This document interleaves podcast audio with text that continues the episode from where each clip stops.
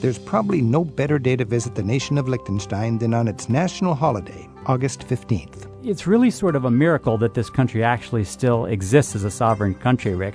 Coming up on today's Travel with Rick Steves, Dave Seminara describes the scene in one of Europe's tiniest and most improbable nations. To get away from the crowds in England, visit the treeless, wild moorlands. Oh, it's some of the most evocative scenery in the British Isles, and you find it throughout the British Isles. Guides from Britain take us into the lonely beauty of the moors. One of my favorite ways to cool off in the summer heat of Italy is with gelato. And true to form, Italian culinary standards are high to make every calorie worthwhile.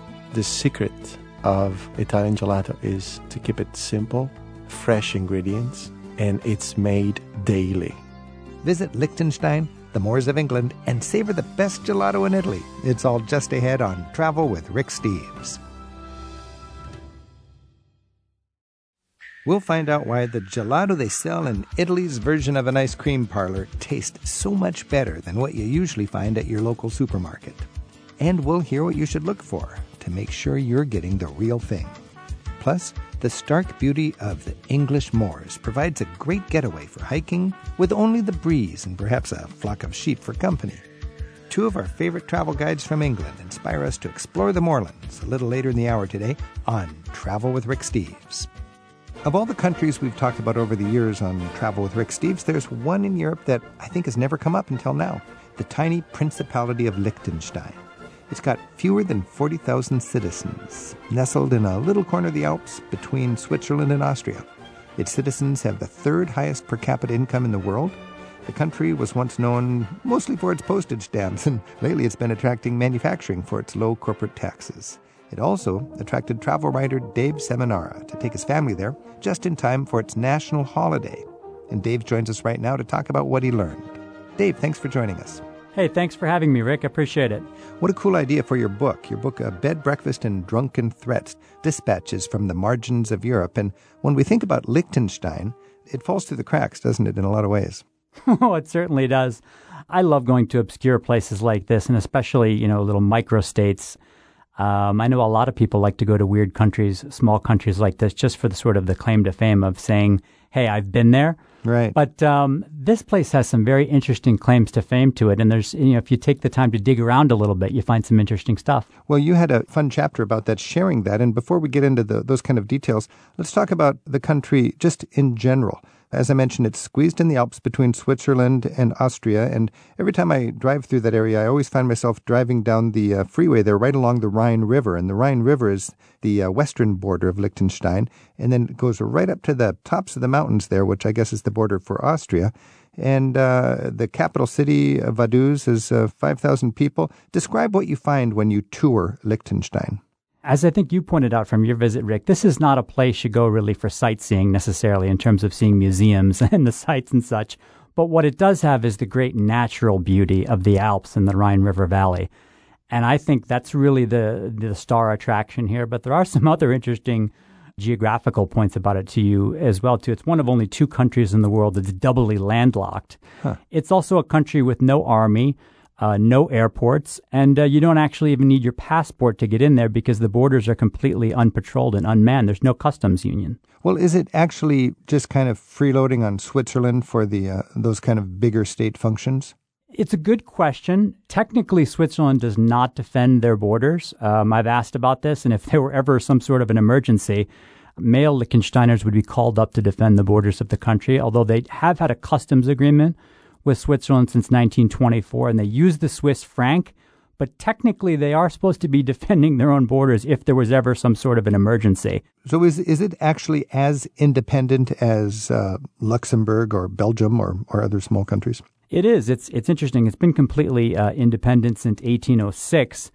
And it's really sort of a miracle that this country actually still exists as a sovereign country, Rick. I mean, you have to think about this is this was basically a Habsburg backwater that you know even Hitler did not bother to capture when he annexed Austria in 1938. There were really no resources there, nothing strategic about it, and it was essentially just ignored. And it was really a poor sort of agrarian country until after World War II, when some of their sovereigns had the good sense to sort of court some industry.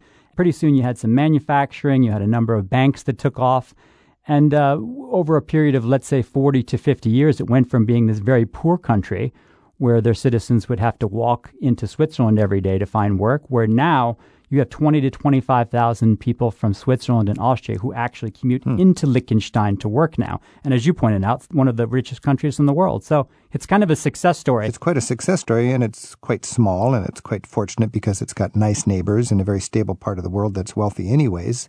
You know, in Switzerland, they're not on the euro. They've got their own Swiss franc. It's sort of an island of non euro population. And to, I think, a, a, great degree, that's because they make a lot of money by allowing anonymous banking. So people who have money they want to hide out can have a bank account in Switzerland, and, and the Swiss have standards that are different from the standards that countries that have the euro have, and they don't want to meet the European requirements because that would be very costly for their banking industry. And Liechtenstein has the same kind of industry, doesn't it? They have the Swiss franc, and they've got a lot of people using their banking system.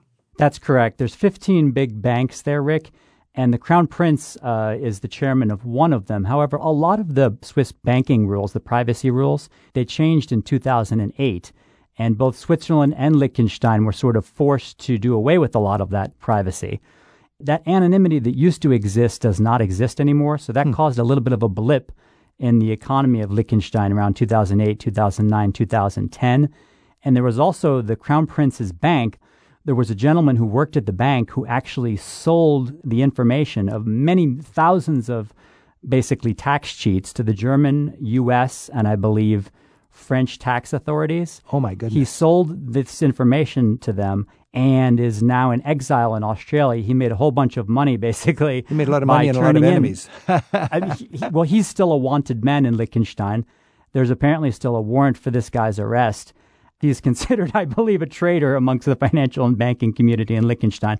But things have changed a little bit. The privacy that existed in the banking sector uh, even 10 years ago does not right. exist anymore. Okay. But banking's still a big part of their economy, I guess. It's still something like 25% of their GDP, oh. and I think mm manufacturing is about 40%. But yeah, it's still very big. And this is, they have uh, the royal family there is one of the richest royal families in Europe, and they're mm worth I don't know, six or seven billion dollars, and most of that, that is right? from banking. So wow. that's right. This is Travel with Rick Steves. We're talking with Dave Seminara. And Dave's written a book called Bed, Breakfast, and Drunken Threats Dispatches from the Margins of Europe, and one of his chapters covers Liechtenstein.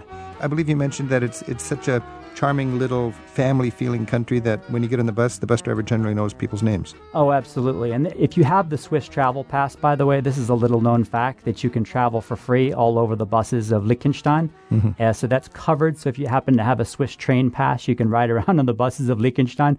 And what a joy it is because they arrive to the second on time, Rick. and the bus drivers uniformly speak English and are helpful and the way people get on the bus and they know the bus driver's name and they exchange greetings with each other, it really is like a bit of Mayberry in the middle of the Alps. Now, Dave, you went there to be there for the national holiday. That's August 15th Correct. with your family. Tell us uh, why you wanted to be there then and what it was like. Right. So, several years before, I had written a story about this uh, gentleman who represented his country, Liechtenstein, in the Davis Cup, which is like tennis's version of the World Cup when he was only 14 years old. He was the youngest person in the in the history of this tournament to play. And when you're from a small little country like Liechtenstein and you're an athlete, you've got a great chance to set records, right? Because there aren't that many people around. So we had stayed in touch. And he told me, you know, someday you should come visit and you should come on August 15th because this is our national day. And well, my wife had a, a, business meeting that she had in Zurich and we thought we've got some time. We decided let's be there for their big day and we were there for it. Hmm. And what was that like? Well, it's an amazing day to be there. There's a huge outdoor party. So, you know, the, the royal family lives in the Vaduz Castle, which is a 12th century castle, which is perched on a hill above the capital city. And I call it city. You know, it's a place with 5,000 inhabitants. So it's not mm. much of a city, but you can sort of march up a very steep hill above Vaduz towards this gorgeous 12th century castle, which I think you have seen yourself, Rick. Uh, you know, I love place. that situation. If you think about this tiny little yeah. principality, you could bike across it before lunch. And you got the cute little prince that's got his palace on the top of a bluff, and he can stand in his front yard and survey his domain. And I just, I love that. And to think that he opens his place up for this festival, is it actually like, hey, it's open house, come on, meet the prince? No, no, it's not quite that good. Okay. They only open up the garden of the place. So okay. they are not letting you inside the actual castle. If you want to get inside the actual castle, Rick, you have to be a citizen of the country who turns 18 years old. So this is the time when you're invited in. Uh, Liechtensteiners, the year that they turn 18, Ah. are allowed to come into the castle for a special like 18 year old party. Mm-hmm. And also one other day of the year, they invite underprivileged children, of which there are not very many in Liechtenstein, but those Mm-hmm. children are invited in one day of the year too. But other than that, the interior of the castle is off limits because the family actually lives there with their four children. You actually were there, and you got to meet the prince, and uh, Yes. and it was like uh, free lunch, or what was the deal? Yeah, well, first of all, you have to suffer through uh, some speeches from politicians. So they do not open up the free bar. The royal family pays for an open bar uh, with kegs of beer and sandwiches and such. But first, you need to listen to some politicians give some speeches. When everyone is kind of sitting around tapping their feet, looking over at the bar, which is not quite open yet. But first, you know, everyone's sitting there listening to the speeches. Okay, let's go, let's go. And as soon as the speeches are over, they play the national anthem of Liechtenstein, which is set to the tune of God Save the Queen, which I just loved. It- they do have their own lyrics, but it's set to God Save the Queen. Then they open up the bar, and there's a mad bum rush for the kegs of beer. and then the music starts to play. There's a great oompa band. And people try to gravitate towards the royal family to get their photo taken and to say hello. Ah. And we were lucky because it started to rain. And, uh, you know, we were there for a long weekend. It rained almost the whole time. But the rain turned out to be very lucky for us because it scared some people away. And it started raining very hard, and I, we were able to inch closer and closer to the family. And we're getting very close to the crown prince. My wife was feeling very shy about it, and I said, We've got to go up to him and introduce ourselves. He had very little security. He had one gentleman holding the umbrella over his head, and he had another security guy behind him. But other than that, he's just sitting there drinking beer from a plastic cup, just like anybody else. Never mm-hmm. mind the fact that he's got $7 billion in a castle. I remember going there in the old days when there were more borders in Europe and tourists would collect stamps in their passports. We'd actually drive into the country to get a stamp in our passports with our tour groups. Yes. And we'd stop in Vaduz long enough to go to the post office and buy sheets of brand new, never used uh, stamps. They were collector's items, and I still have these. I've got no idea what they're worth, but you really don't get a stamp in your passport like you did in the old days. Uh, you can get one actually, Rick. They understand the tourists would like to have one while they're there, so they actually sell them at the main visitors information office. Actually, Oh, is that one right? Visitors information, and they cost only two euros. I actually had to wait in line to get mine. There's quite a few people so there. that was your souvenir from Liechtenstein. That's right. It costs two euros, and they will stamp your passport for you. Very nice. Dave Seminara, thanks so much. And uh, it's fun reading through your book, Bed Breakfast and Drunken Threats. Thank you very much. Der alte Herr von Liechtenstein, Ja, ja, ja, der konnte nicht alleine sein. nein, nein, nein, die Musik legte los, da wussten klein und groß. Dave Seminara specializes in travel and sports reporting, and you'll often find his articles in major newspapers and magazines. Dave tells us more about Liechtenstein in the radio section at ricksteves.com. Guides from Italy take your calls in just a bit at 877 333 7425 as they tell us what to look for to make sure you're getting the very best gelato in Italy. By email, we're at radio at ricksteves.com. Later in the hour, we're off to the moors of England on Travel with Rick Steves. Warning the following segment just might stimulate your appetite. Hi, I'm Rick Steves. When I see tour groups marching around under the midday sun in Italy, I always enjoy watching for that moment in their schedule when their guide takes them for a little time out from museums and historical sites to visit the neighborhood gelateria. That's Italy's version of the corner ice cream parlor. The satisfied look on their faces as they dig into their gelatos, it says it all. The Italians have been perfecting the art of frozen desserts for centuries. We're joined now by Alfio Di Mauro. He's a lifelong resident of Sicily, and Anna Piperato. She's an American scholar of Italian art whose passion for Italy led her to settle in Tuscany. They're here to make sure you're enjoying the tastiest gelato in town, too. Anna, Alfio, ciao. Ciao a tutti. Ciao, buongiorno. Buongiorno, I'm uh, dreaming about gelato. Me how, too. how can you say that in Italian? Sto sognando di, giola- di gelato. I'm dreaming about gelato. Desidero un gelato. I desire it. Yes. I, I do. Just tell me, Alfio, your, your favorite gelateria and uh, the favorite flavor and what kind of memories it inspires. Well, memories of gelato, they go back to when I was a toddler. My favorite gelato is coffee. And there's a favorite gelateria I have, and they make a special gelato because the secret of Italian gelato is to keep it simple, fresh ingredients, and it's made daily. Hmm. Okay. Sometimes we think that gelato stays for days and days and days, but actually it's good only for a couple of days. Hmm. And then it becomes too hard. So you know that if you go to your gelateria and they're trying to give you three day old gelato, you mm-hmm. can tell? Actually, if your gelateria has gelato all the time, three days is not a good gelateria. because So actually, the in tourist- the summer, they the have the opposite. can come and go, Yes, and that's in the summer, they have the opposite problem. They hmm. cannot make gelato fast enough to uh, for the demand. And in the region where I come from, which is the Sicily, Sicilia, it's a very, very long tradition. We are, I think, expert of water-based gelato, and especially its ancestor, which is called granita. Granita. Yeah, something that you know as a slushy. What do you mean water based as opposed to dairy? Uh, correct. And, uh, Something that happened in Sicily since the Romans Mm-hmm. is the fact that they used to mix in summer fruit juice with the snow from the mountains. Mm-hmm. Okay. Sicily has a lot of mountains like the rest of Italy, so there's plenty of snow, and they used to mix. So even back in Roman times. Oh, yeah. Obviously, no electricity, no refrigerators. Yeah, they would correct. go up into the mountains, collect the snow, bring it down, mix yes, fruit. actually, they were preserving the snow in caves, Okay. and that let them providing snow in summer as well. All year long. Yes, all year wrong. Plus, Sicily had a lot of salt harvest. Mhm. And if you put salt with ice, the temperature will drop, and they will also preserving that. Your favorite uh, gelato flavor is uh, coffee. Does that have caffeine in it? I mean, can Oh, you, yes, you it's get a, you get a hit. coffee. Yeah, you get a, yeah, a yeah. caffeine hit, with, and that's why you were such a busy toddler. Correct. okay, Anna, tell me about your favorite, and you're from Siena. tell me about your favorite uh, gelateria in, in Siena and uh, what your thoughts are on the best flavor and some memories that it inspires. Well, my absolute all time favorite flavor is pistachio, pistachio, which I get every time with some other flavor. Doesn't matter what flavor, but always pistachio as the base. That's how I judge a good gelateria.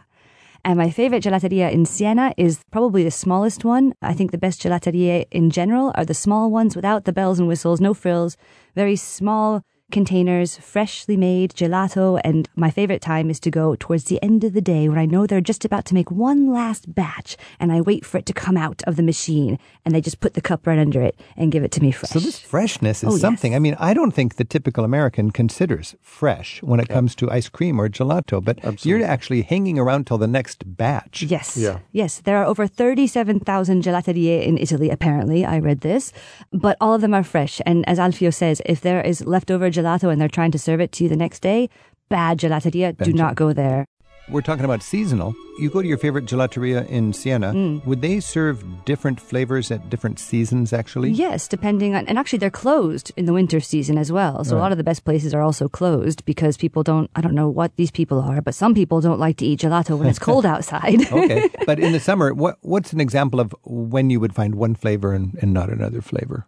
Well, all of the fruit gelato, for example, Uh-huh. all of the uh, fruit you have in the summer, like peach Okay, or so Fresh mulberry. strawberries. Absolutely. Anna, your smile just has strawberry gelato written all Yeah. over it. And Fresh the bonus in. Sicily is that, is that gelateria are open all year. Ah. in Sicily. Oh, Yeah, yes. and one Not more in reason- Siena. Count on Alfio to be Oh, a yes. walking promotion for his beautiful island. So, what is just let's get down to basics here. I mean, because Americans say ice cream, uh, ice cream and gelato. What's the difference physically? The big differences are the amount of air, milk versus cream, and the temperature it's served at. So gelato is served a few degrees warmer than ice cream. Ice cream has a lot more air in it, up to 50% more air. And when you have the air, you get ice crystals forming, so it can be crunchier, but also fluffier.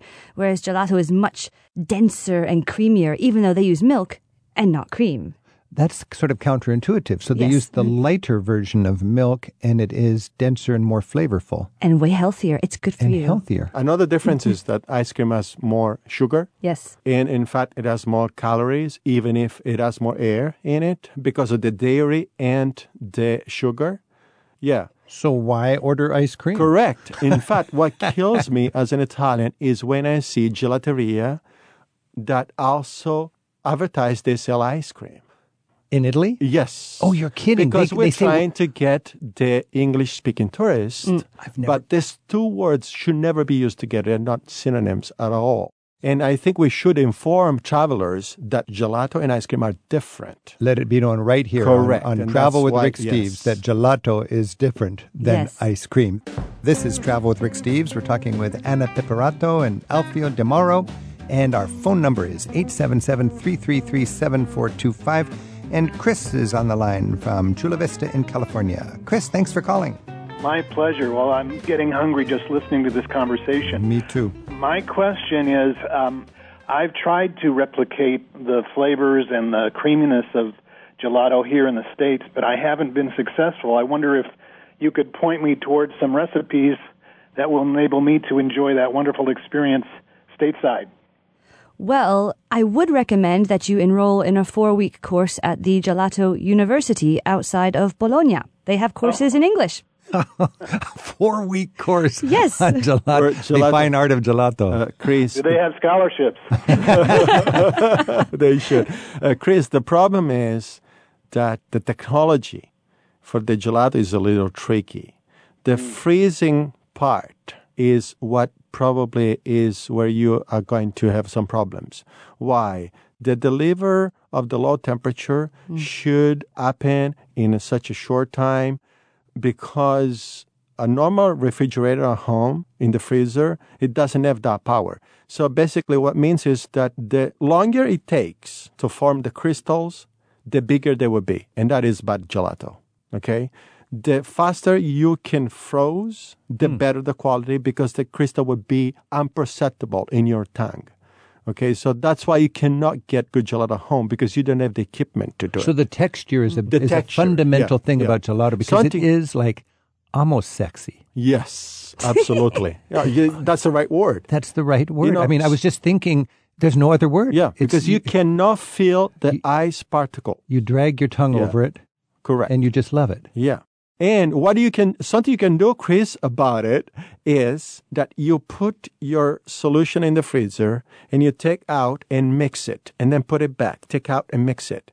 Anti crystals. yes. And that mixing will help. That's fun. That's a very not good practical tip. big crystals in it. Okay, so it's not your fault, but good ice machines are expensive. You know, the professional stuff it costs Mm-hmm. about thirty thousand dollars. Wow. One. So of course they make two kilos of gelato in in, in ten minutes.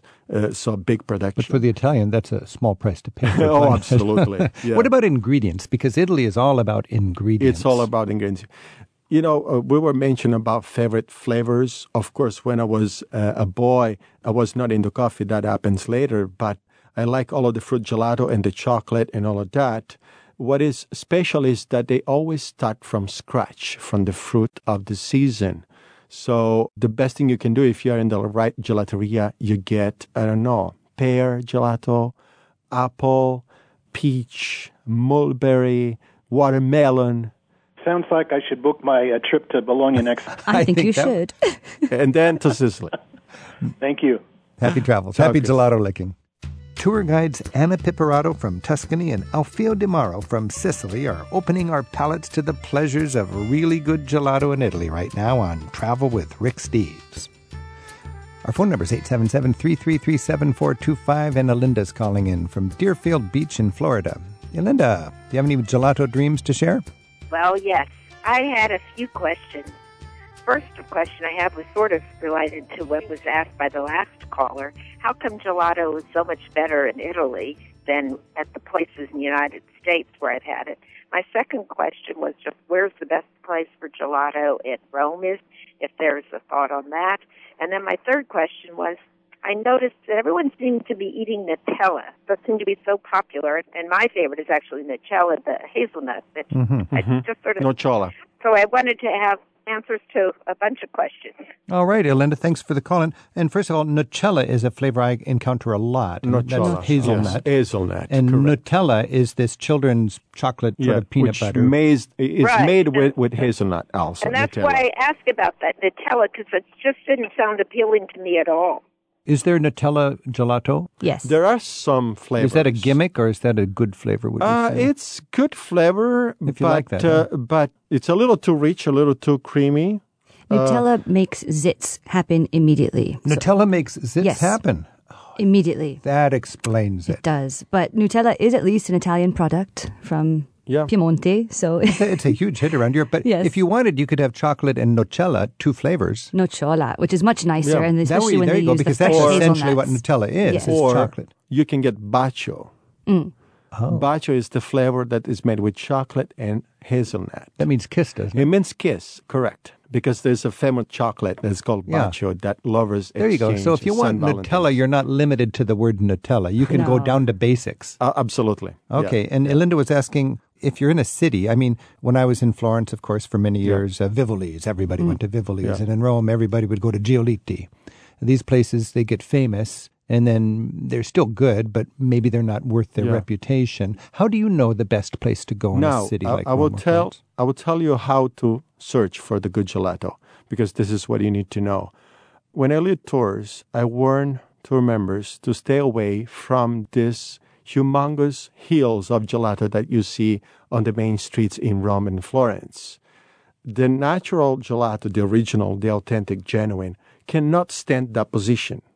The gelato to be that tall over the container must be pumped in fat. And that is not natural gelato. We're getting closer to the ice cream we were talking before. in order for it to be exposed to the air because from an advertising point of view you see a mountain of purple and green and brown correct. Well, and- just imagine is 100 Fahrenheit. You are in June in Rome, Right. And you see that it's like seeing an oasis on a desert. So you you go there, Yeah. you think you're getting a real thing, but it's not. okay so that's just to catch your eyes And the but for a- color also is. Co- correct.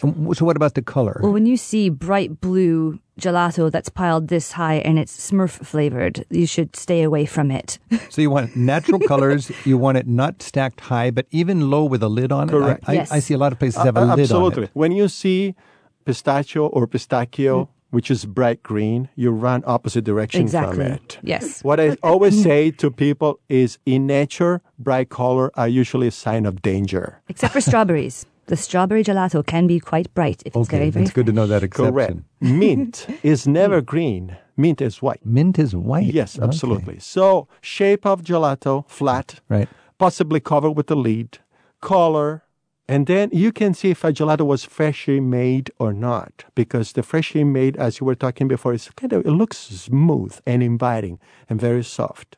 I find that the young generation of local people know where the good gelato is. And in, every year there's a different place that has the long line, Correct. especially in the Correct. evening. Is that a good sign if you see the kids lining up, or is that just because it's a popular place? It's usually is a good sign. Okay. But uh, something that I think everybody should be aware of between, you know, difference between the lifestyle in US, lifestyle in Italy. US has big brands. And all of those big brands are, you can find all of them everywhere you go from east to west coast. Right. Italy instead, we have so many little gelateria, they are family run. It's not a chain. So you will never find the same brands. So it's a with- mom with a and few- pop with, a, with a passion and Correct. with a local following. So basically, what you have to know is you need to live there a little bit and somehow become local. And then you will have this universe that opens in front of you to find all of the favorite spots. yeah. But this is also really fun research to do. Go to the one with the bright blue gelato and try it. And then go to the place where the lids are over all the flavors and try that. And do a lot of research. You can do research on gelato three times a day. It's healthy. And and you can in Italy it's a, a tradition that you can taste it, and you can you can taste two or three flavors before you buy a cup. Oh, absolutely. How do you ask for a taste? What do you say? Uh, posso assaggiare? Can I sample? Posso- Assaggiare. Assaggiare. Sì. Assaggiare. Now we're talking about family, mom and pops, and everything, but what I see in all over Europe, popping up like Starbucks on the main corner, is Grom. G R O M. What's the deal with Grom? Because that's the new Starbucks of gelato in Italy. Yes. Well, Grom, I have a love hate relationship with Grom because I'm very happy that this company was started by some 20 somethings from Turin, which is where I lived for almost two years. And uh, they wanted to get back to the original way of producing ice cream. Uh, be- oh, sorry, gelato. Oh my God. Ex- Edit that out. um, of producing gelato because the founder of the slow food movement, which is from Piemonte, uh, uh, said gelato is just not what it used to be. So these young Okay. entrepreneurs, which is quite rare in Italy, especially with all the economic crises going on, they decided to make gelato the way it used to be made. And their flagship store is in Turin, right by the main train station. They have another one by the Egyptian Museum in Turin. Fantastic. Two other stores. Now they have 34 cities in Italy have Groms. There's one in New York City, there's one in Paris, there's one in Tokyo. But if I couldn't defend them, they have their own farm in Piemonte and they grow all their own fruits and they make their own flavors and they send out three times a week these flavors to their shops all over Italy. So So- has, has bigness uh, hurt their their ethic? no, it has not yet. Yet. so, so in other words, it started with a good mission, good uh, slow food ideals. Mm-hmm. Yes. Very successful now. Quality's still good. Yes. And the only reason not to go there is if you just like to support mom and pops as opposed to big corporations. Yes. In fact, you will not find any Grom south of Rome.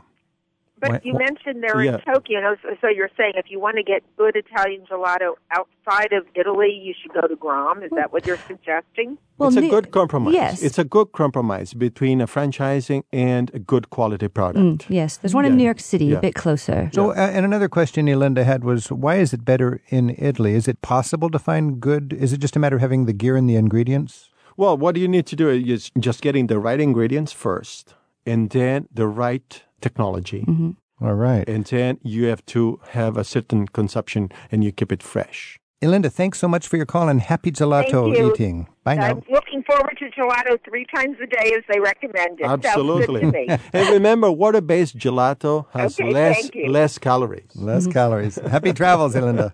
Thank you.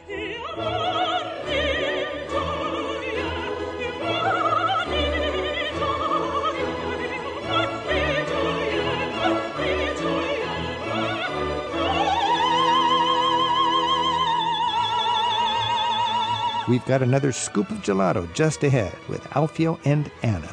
And then, the moorlands of England have long served as the setting for moody and mysterious novels. But they also happen to be a great place for a peaceful interlude with nature in the English countryside. Find out why in just a bit on Travel with Rick Steves. Hello, my name is Ilva. I live in Stockholm, Sweden. I have a tongue twister for you. In the Swedish language, we have a sound that sounds like this, and the tongue twister sounds like this. Sju sjösjuka sjömän sköttes av sju sköna sjuksköterskor på det sjunkande skeppet Shanghai, which means seven seasick sailors are nursed by seven beautiful nurses on the sinking ship of Shanghai. In Swedish, that would be Sju sjösjuka sjömän sköttes av sju sköna sjuksköterskor på det sjunkande skeppet Shanghai. This is Travel with Rick Steves. We're talking about gelato with Anna Piperato and Alfio Di Mauro, two friends and tour guides from Italy. Stephanie emailed us from Boston, and Stephanie writes Can people with a lactose intolerance eat gelato without having stomach problems? Good question. What about uh, lactose free or non dairy options? Oh, absolutely. You have plenty of choice of fruit gelato, which usually are water based. So that means they have no dairy of any. Is that the same as uh, sorbet? Yes, sorbet is a word that comes from sherbet. Sherbet was this. So in America, I think we say sherbet in French, sorbet in Italy. What? sorbetto. Sorbetto. Sorbetto. Actually, technically, you should call the water-based gelato sorbetto. Technically, that's the uh, the right definition. It is something that happened actually where I'm from when the Arabs introduced from Persia the sugar cane. The first sugar ever came to Europe that is not honey is the sugar cane that the hmm. Arabs brought to Sicily in the 9th century. And they, with that sugar, they mixed to the Roman snow with the with the hmm. fruit, and they created the sherbet. They call sherbet, which later on was go- called I'm- sorbetto. Lydia's calling from Boulder, Colorado. Lydia, thanks for your call. Buongiorno, Buongiorno, Lydia. everyone. Buongiorno. I have I have one question, and then just I'll tell you about my experience in Sorrento. But my question is, how do I get paid to taste and write about gelato in Italy? I have to go back. line up. That's what everybody wants. You know, you're gonna have to just work hard here and then go over there and, and, and be on vacation and eat gelato Exactly. everywhere you Start go. Start a blog.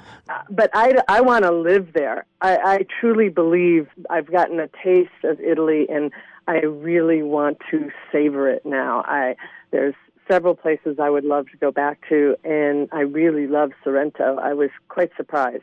I, I don't like big cities, and Mhm. I loved Rome. But anyway, in Sorrento, on the way out of town, we stopped at a shop and actually got a little class in sorbet making. And how was that?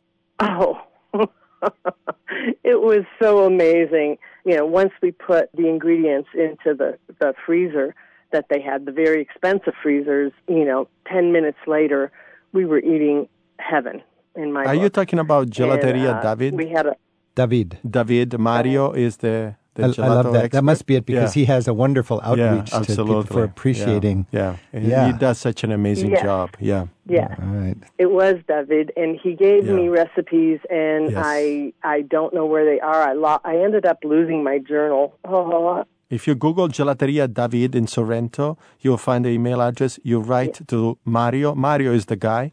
And then uh, sooner or later, he will Uh-huh. reply back at you. And And, he will send the recipes And that's again. that's David, like David. David, D A V I D. Sì, Gelateria. All right. Good. David. Lydia, thanks for your call.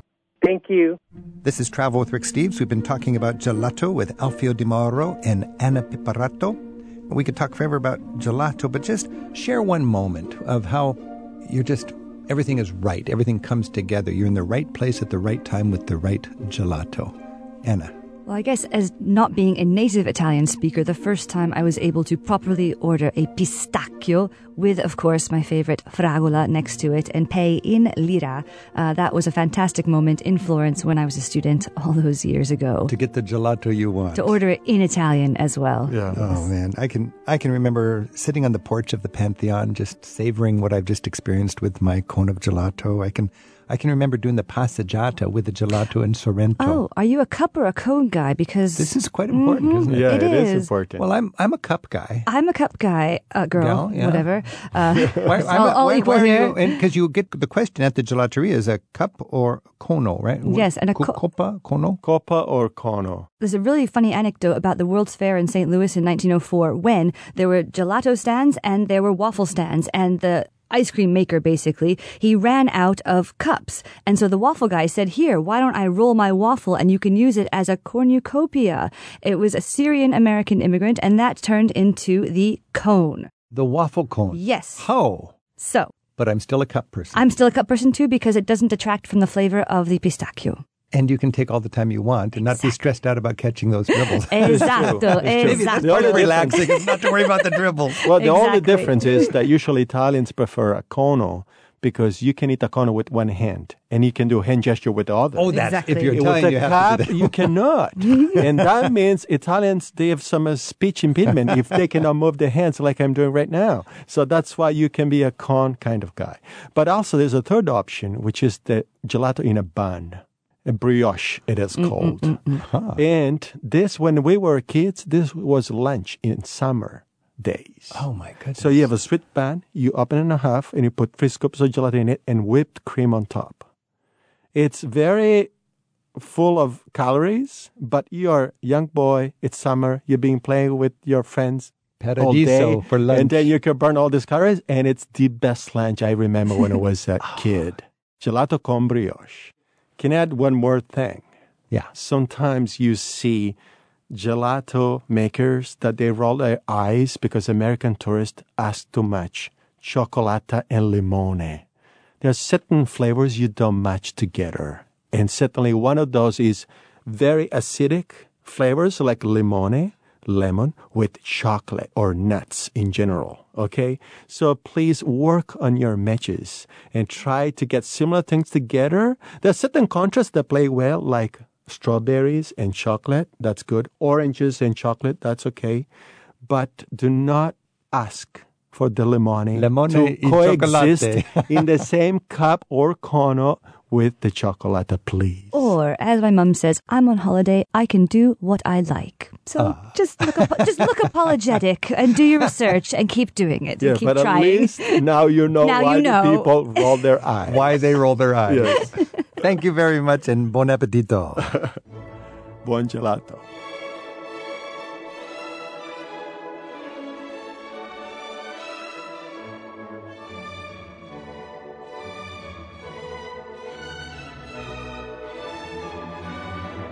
The Bronte sisters lived near the moors of West Yorkshire, a landscape made famous by Emily Bronte as the setting for the classic novel Wuthering Heights. Bronte described it as a place where you can see the country beautifully all around and the air is healthier for you, fresher and drier. The upland moors of North Yorkshire are now a national park with miles of quiet hiking and bird viewing to stir your imagination. To help us understand what the moors offer us as a way to enjoy the wilds of England, we're joined now by British tour guides Tom Hooper and Roy Nichols. Roy and Tom, thanks for joining us. It's a pleasure, Rick. Thank you very much. Roy, you know, people refer to the moors, but I don't think they actually know. In fact, I don't know for sure exactly what it is. What is a moor? Well, it's easy to define. It's an upland area where there's high rainfall, you have a very acidic soil, and the combination of the two, the acidic soil, the high rainfall, poor drainage, give you a very impoverished soil. Very So acidic. Mm. You very- can't do much except graze your cattle on it, Exactly. maybe. so you're going to have very poor grazing, a limited number of plant species, very boggy, very wet. And so, really, sheep are the only thing that actually survives. Two, at any stage. two, the two big species you'd expect would be the common heather, Calluna vulgaris, which is very common in most moors, and also bogs, which are dried out to make peat, sphagnum moss that has died. Now, it's my sense that there's a heritage that these things were sort of um, public property, commons, areas where anybody could graze their cattle. Well, they were for a long, long time through the medieval period, but then the, with the rise of the great estates created by the great industrialists of the 18th and 19th century, they started enclosing much of the common land throughout Britain, particularly in England. And so a lot of these moorland areas that had been common land beforehand were denied to the most of the population. Because these are so barren and so poor for farming and so sparsely populated that only later on in the history then would they be the ownership would be asserted and they would actually build stone walls but they they still have that that windy desolate character They do. even though technically they might be Oh, it's by some of the most evocative scenery in the British Isles, and you find it throughout the British Isles. Tom Hooper, if I'm traveling around England and I want to visit some moors, what, what are a few of the great moors that I might want to consider visiting? Well, the, the most famous are going to be in the southwest, they're going to be Exmoor and Dartmoor. Exmoor and Dartmoor, Yeah. down by Cornwall. and- Cornwall. Yeah. And there are smaller ones, including Bodmin Moor in Cornwall. Uh-huh. And then, of course, if you go up further to the north and the east, you get to the North York Moors. Now, this would be if you use York as a home base, you could hop off from there to visit You could you could then go further up north. All right. And you have other other upland areas Yeah, like yes. you've got the Yorkshire Dales to the west of the Yorkshire Moors, separated by the Yorkshire Dales. Yorkshire Dales, a lot of people consider James Herriot country. It is, yeah. That's the area he wrote about, although he actually lived closer to the Yorkshire Moors. And although they're strictly not speaking moorland areas, they have many of the aspects of uh, these moorland areas. Now, every time I go into the moors or the dales, I'm sort of inspired, wishing I was a little more literary because there is a, a lot of literary connections with these moors. Roy, just when you think about the, the literature connection to moors and dales, what are what are some Well, the names first thing that know? comes to the mind is books like Wuthering Heights. Mhm. Um, the Brontes lived in the Yorkshire Moors and wrote about the area, and so many of their books, Jane Eyre, Wuthering Heights, are all set in the Yorkshire Moors. Tom, some other literary Uh, well, if you go down westwards with Exmoor, you have Lorna Doone, and further west you've got Daphne du Maurier's Jamaica Inn, which is set on Bodmin Moor. You know, even, even in modern times, Ted Hughes' poetry, his ashes are sprinkled on Dartmoor. Yeah. Hound of the Baskervilles? Hound of the Baskervilles is also Dartmoor, yes. And then you get Foxtel obscure books like uh, writers like Mary Webb, who was a writer in Shropshire, where I come from, who wrote a famous book that is largely out of print called Gone to Earth. Hmm. And yet it was one of the most famous of the Victorian novels in the late 19th century. We're venturing into the moors of England with a good pair of walking shoes and maybe something to fend off an unexpected spot of rain. Our guests on Travel with Rick Steves are British tour guides Roy Nichols and Tom Hooper. You can post a short note about your own tales of exploring the moorlands in our online listener forum. You'll find that at ricksteves.com slash radio. Roy, if you were walking through the North York moors, what's something that you might come upon that reminds you why this is a great place to go and explore? Well, it's for me, it's the remoteness and the sense of isolation, a sense of peace, a sense of separateness uh, from it. It's a very ancient area, of course, and in fact, North York Moors has one of the most famous, the Roman roads running across the. You can actually see Roman cobbles, Roman Roman paving stones. Yes, most Roman roads were actually sort of gravelled, Mhm. um, but this is actually paved, and for a stretch of several hundred meters, you can actually follow the Roman road. Tom Hooper, what's a sort of a evocative moment you might find uh, in a moor? For me, it's the windswept desolation of it and walking through this extraordinary. As you walk, you disturb the heather, it smells, and you come across suddenly a tiny prehistoric remain or something like that, and it's completely unexpected. Nobody is around. It's utterly remote. It's your private it's discovery. your discovery. There's the wind, there's a few stray sheep, Yes. there's a stone circle that nobody knows about.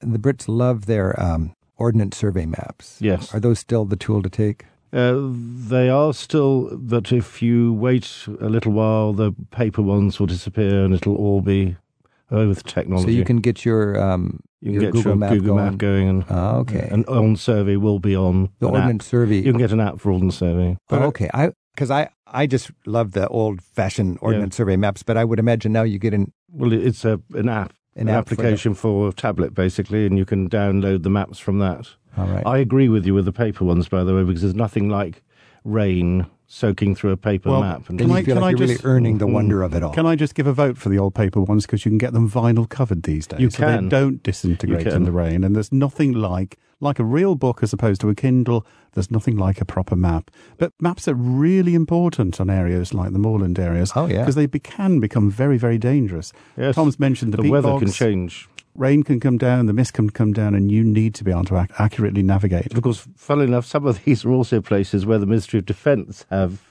That's right. sites. That's right. and and they are not mapped much at all. you don't you don't want to stumble onto a, a, a bombing no, site. but it's you know Which we, you can easily do in areas like Dartmoor and the Northumberland moors. I remember once trying to tape a TV bit, and I could not get my bit done because there was all these explosions going off behind me, and we chose a very scenic area that happened to be a, a yeah, the military area. love scenic areas. Why is that? So now, what, what's another tip if you're going to enjoy? What, what were the handful of most important tips if you're exploring? The Oh, I, th- moors? I think the other thing is you you have to at some point come off the moors and into the villages and the moors Mm-hmm. because they are gritty in whether it's granite or some other stone. And these villages have a character themselves and are always welcoming. Nothing like a pub with a good fire. And, And it doesn't matter restaurant. where you are, whether it's the Yorkshire Moors, the Yeah. Yorkshire Dales, or down in Devon. Devon. Quite sensibly, the farmers would build their houses, they would build their villages down in the sheltered valleys so that you come down off the tops into these lovely, quaint villages. Ch- for Chagford and on Dartmoor. Chagford, I Yeah. love that town. There's Yeah. a B and B in Chagford that's incredible. In my younger days, I used to stay in the youth hostel in Gidleigh, and then Chagford is a nice place. You know, people complain about the rain. I don't know, but I like coming into a pub in the middle of this wonderland outside, and my glasses are all fogged up because it's so warm and cozy There is something inside. extraordinarily cosy about that and sort of enveloping. Enveloping is the Mm. word. And there's a And famous quite- pub on Exmoor where the fire has been going. I think it's the it's the Royal Oak The in Royal- Winsford. Yeah, that's, in Winsford. The fire has been burning for 500 years and they've never let it go no, out. they've still not been able to put it out. I want to go there. This is Travel with Rick Steves. We're talking about fires that have been burning for 500 years. We're talking to enjoying wild ponies and heather and walking on ancient Roman roads and then stepping into a pub and wiping the condensation off your glasses and realizing you're part of the family. You're welcome. Sit down by the fire. Here's a nice. What kind of a hot What- drink would you have it was Oh, cold? what out? kind of hot drink would I have? I'm an Englishman. Uh, I would like a cup of tea. A cup of tea. That's right. That's what you'd cup have. of a tea. cup of tea. A cup of tea. The one one other tip is don't walk into a bog, although you'll be there two thousand years later. You'll be part of a museum You'll be part of a 2,000 years later. The bogs. This is Travel with Rick Steves. We've been exploring the moors with Roy Nichols and Tom Hooper. Thank you guys so much. This has been fascinating. Again, it's a pleasure, Rick. Thank you very much. Still I stand this very day with a burning wish to fly away.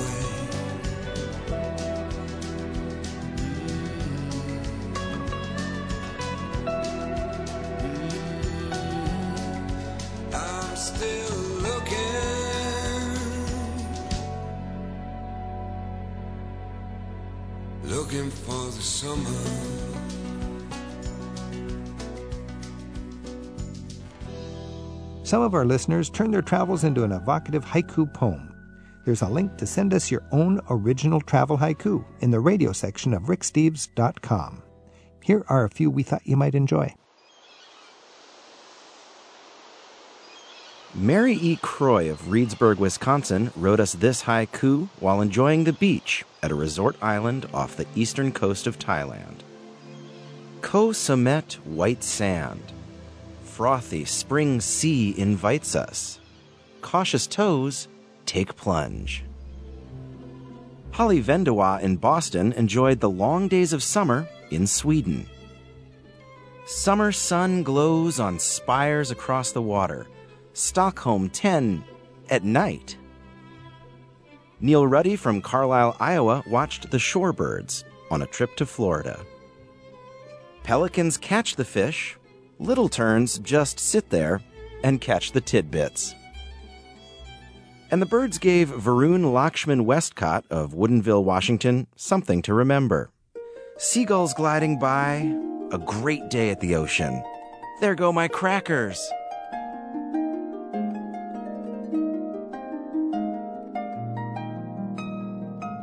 Travel with Rick Steves is produced at Rick Steves Europe in Edmonds, Washington by Tim Tattan, Isaac Kaplan Woolner, and Kazmira Hall. We get website support from Andrew Wakeling, promotion support from Sheila Gerzoff, and our theme music is by Jerry Frank. Thanks to Tim Underwood Productions in Bend, Oregon for studio help this week. You'll find more at ricksteves.com slash radio. Each year, Rick Steves tour guides take thousands of free spirited travelers on escorted tours through Europe, one small group at a time. This year, you can choose from more than 40 different vacations in Europe's best destinations, from Ireland to Greece and practically everywhere in between. Begin your next trip at ricksteves.com.